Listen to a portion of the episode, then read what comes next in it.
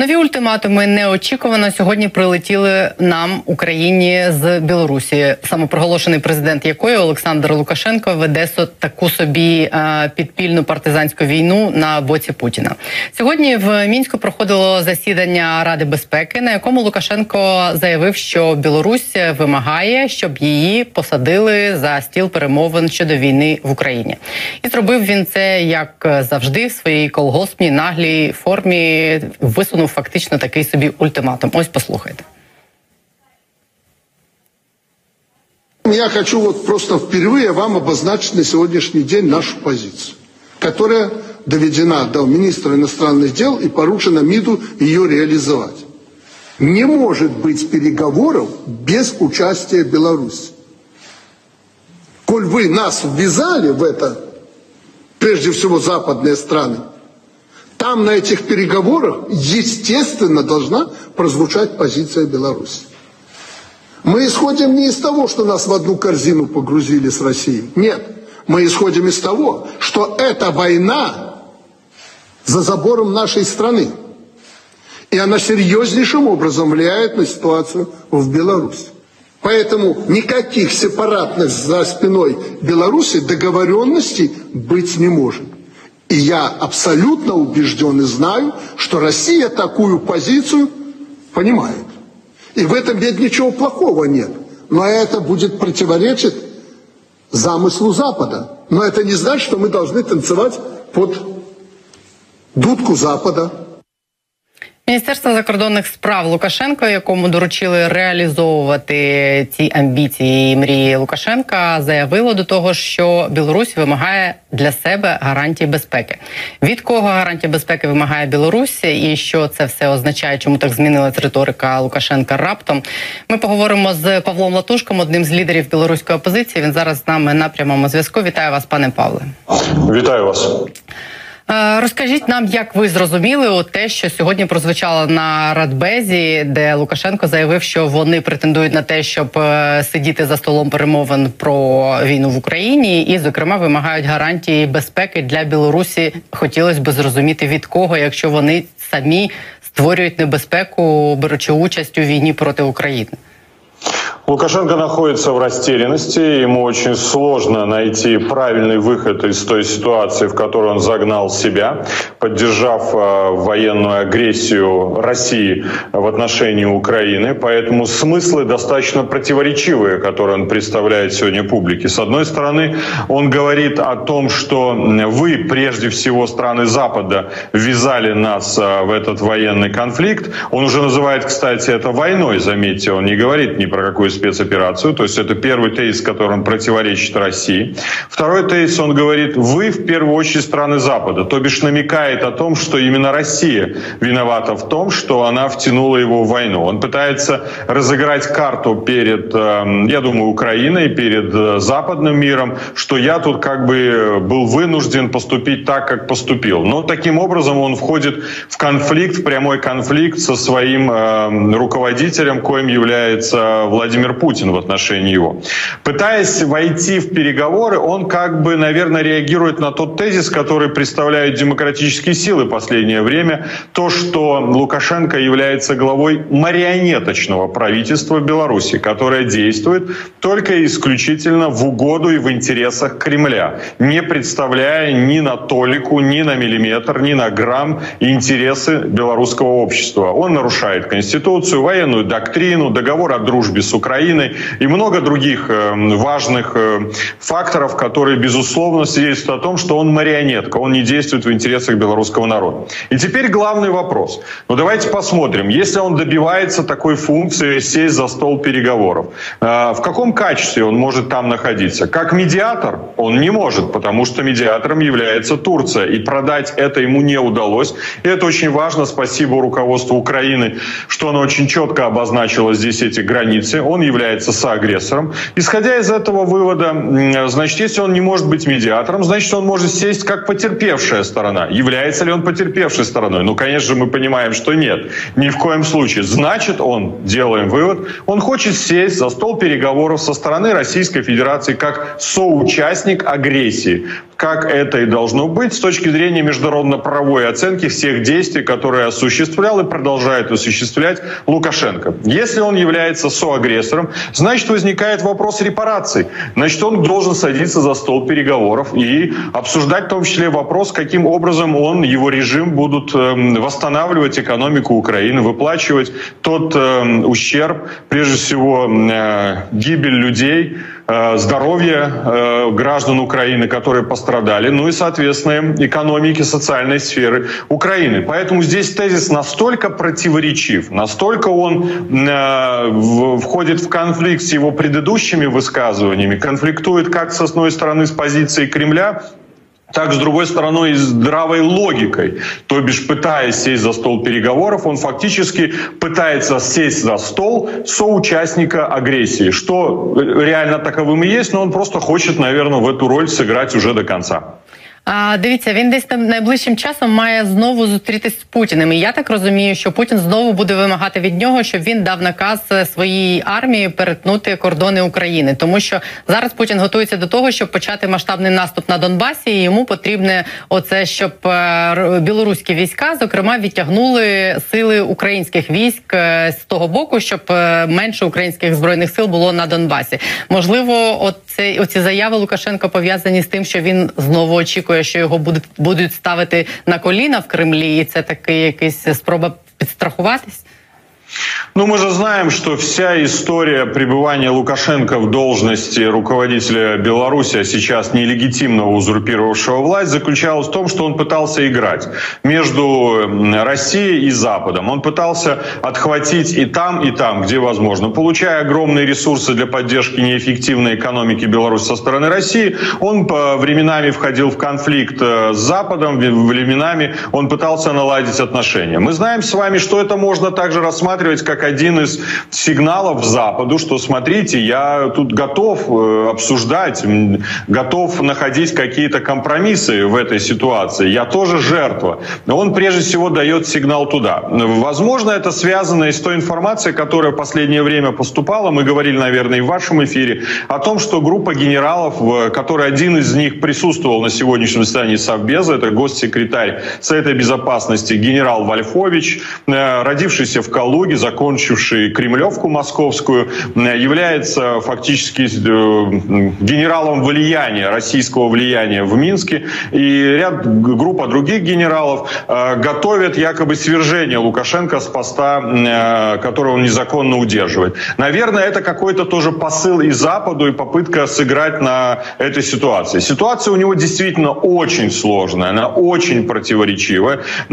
Он пытается поднимать ставки. Согласитесь, что он поднимает ставки, пытается вернуть себе субъектность, что я не марионетка, пытается обмануть весь мир, что я не соучастник агрессии, одновременно пытается э, не разорвать отношения с Кремлем, как, но каким-то образом пытается чуть противоречить.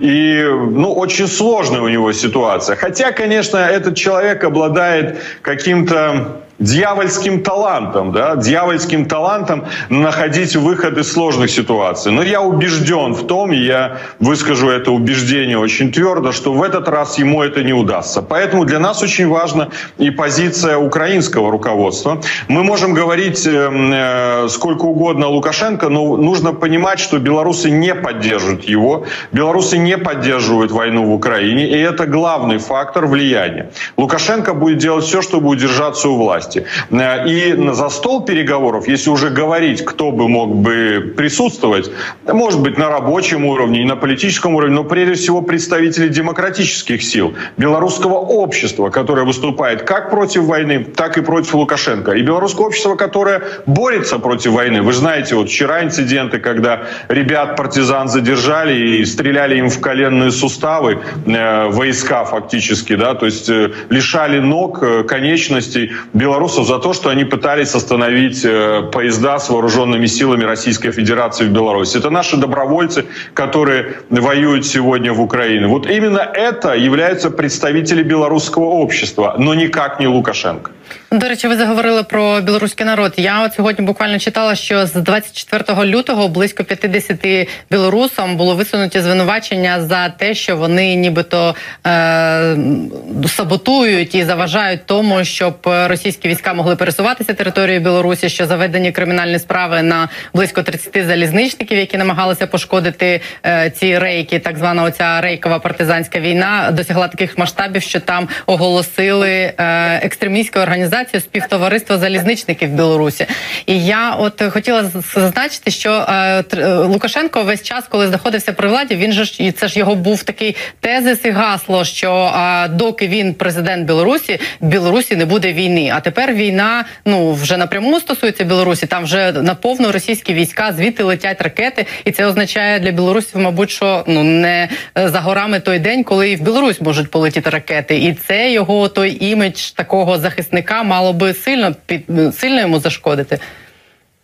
Да, я абсолютно с вами соглашусь, но для этого он включил на максимальную мощь пропагандистский аппарат, в который вливаются огромные деньги. У нас есть сведения, что это в том числе деньги из Российской Федерации, для того, чтобы продвигать э, на всех социальных э, сетях, во всех социальных сетях, YouTube, Instagram, э, прогосударственные или государственные пропагандистские каналы и блогеров. И сюда вкладывается ресурс для того, чтобы одурманивать белорусское общество, для того, чтобы поддерживать имидж, как прежде всего России, и поддерживать имидж Лукашенко. И здесь мы, конечно, ведем такую информационную фактически войну с пропагандой белорусской. Э, российская пропаганда фактически получила по зубам, э, они заблокированы в возможности представления своих, э, скажем, пропагандистских идей за пределами Российской Федерации, но это не произошло в отношении белорусских пропагандистов. Если вы зайдете на YouTube-канал, вы можете увидеть, что до двух миллионов просмотров э, имеют новости вечерние государственного канала, где называются именно освободителями российские войска, а украинские солдаты, нацисты и бендеровцы. И это все распускается по всему миру. Все наши попытки заставить э, эти ресурсы, которые управляют, э, заблокировать это, пока не увенчались успехом. Потому что ну, мы демократические силы, мы не правительство, да? но вместе с тем мы ведем специальную кампанию антипропаганды, направленную направленную на это. Но я на что хотел бы обратить ваше внимание. Ведь нужно понять очень важно, и это стратегическое решение, которое нужно принять сегодня Европе и нашим друзьям в Украине. Пока Лукашенко будет оставаться у власти, он всегда будет реальной угрозой для суверенитета, безопасности Украины и Европейского Союза. Ничего не поменяется. Это было до войны, это сейчас проявилось в ходе войны, и это проявится даже если мы э, придем все к, к во что мы надеемся, к миру и какой-то нормализации ситуации, это не закончится. Лукашенко будет дальше это делать. Ведь он сегодня заявляет, что угрожая Украине, что у меня здесь находится посол Украины. Кстати, вопрос, почему до сих пор вот посол Украины сидит в Минске, да? Ну, это вопрос, конечно, э, украинских властей. Вы имеете право э, отзывать посла или держать его в Минске. И он говорит прямо, у меня же здесь посол Украины, у меня здесь очень много украинцев. И если вы не освободите моих дальнобойщиков, если не отдадите мои вагоны, которые вы арестовали, фуры, то у меня есть инструмент давления на вас. То есть он фактически говорит про шантаж. Он угрожает, что он может взять заложники посла Украины и украинских граждан.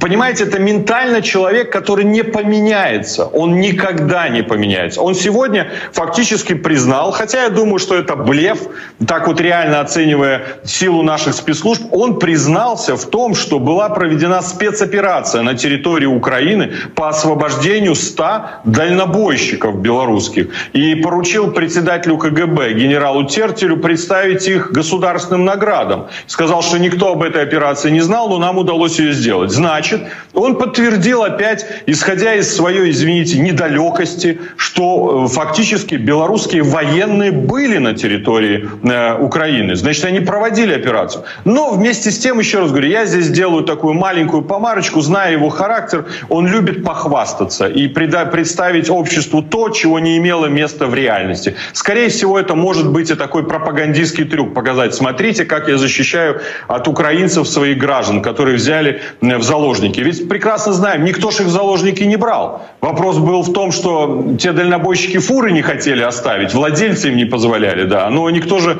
белорусских граждан в Украине в заложники не брал. Поэтому, ну, еще раз говорю, пока Лукашенко будет у власти в Беларуси, до тех пор это будет проблема и для наших друзей в Украине, и для Европейского Союза. Поэтому мы и говорим одинаковые санкции. То, что Европейский парламент сегодня принял резолюцию, абсолютно идентичные санкции должны быть введены в отношении режима Лукашенко. Лукашенко должен сидеть не за столом переговоров, он должен сидеть в трибунале военном, как военный преступник и все его генералы, которые предоставили всю военную инфраструктуру для нанесения ракетных ударов по Украине, за то, что убивали украинских детей женщин. За эти преступления он должен понести ответственность.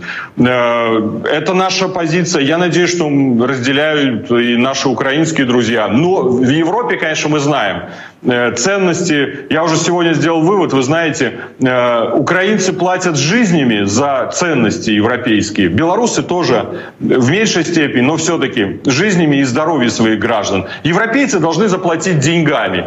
Но как-то вот возникает вопрос, да, мы хотим терять жизни? Нет, не хотим. А они не хотят терять деньги. Так может мы их научим, как, э, что такое европейские ценности, да? То есть возникла проблема. Они нас все время учили, как нужно Э, развивать права человека, свободы, как бороться за ценности. Наверное, настало время нас учить Брюссель э, и всех остальные европейские столицы, как действительно нужно ценить ценности.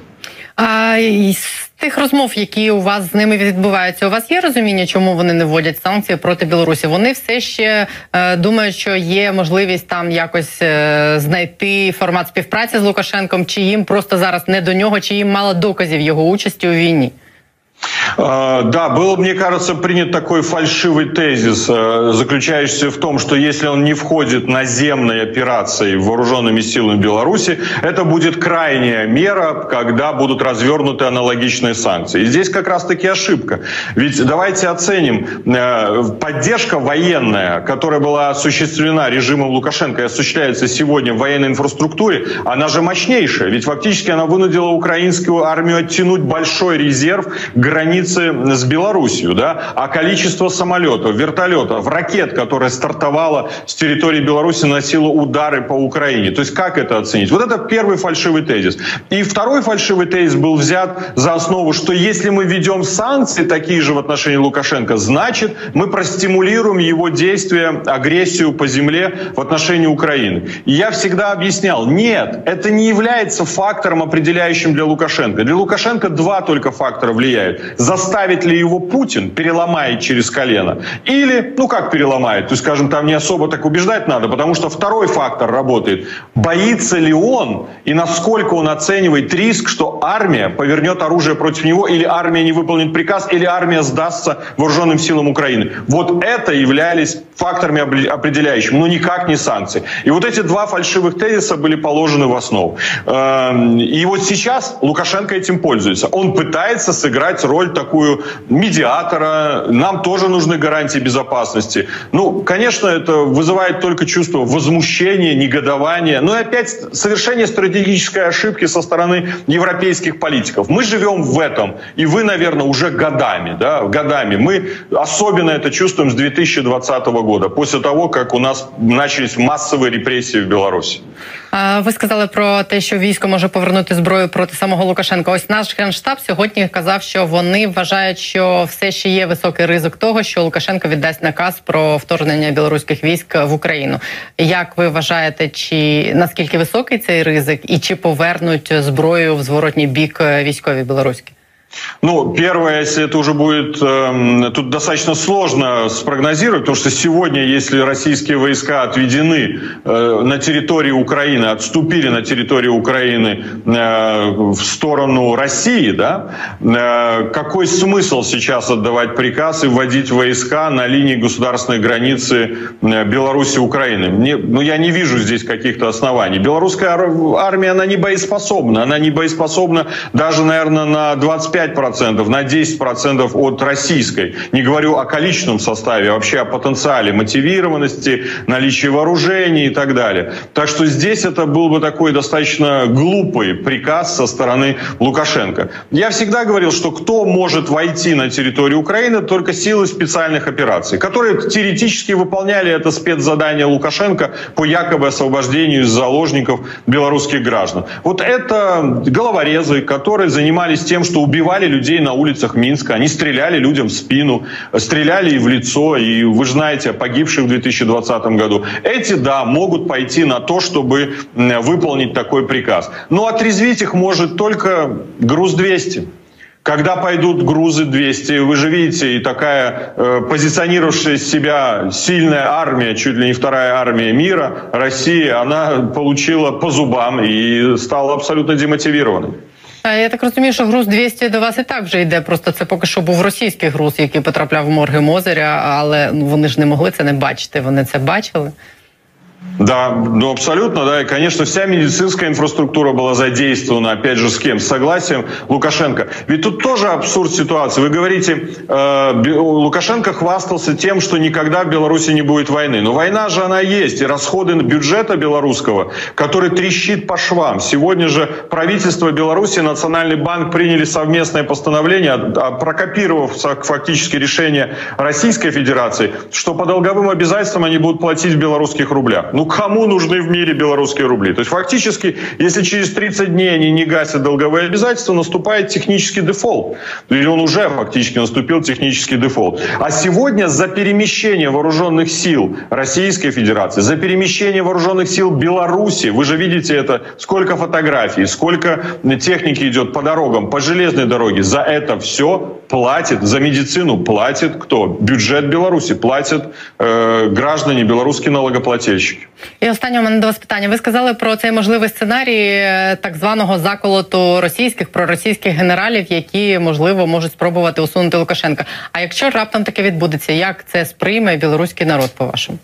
Ну, конечно, это плохой сценарий, потому что э, мы четко понимаем, что сегодня Лукашенко марионетка Кремля. Он не выполняет интересы белорусского народа и уже никогда не будет этого делать. То есть это нужно просто понять. Вот нужно принять исходное. Выведет ли он военные базы российские с территории Беларуси? Нет.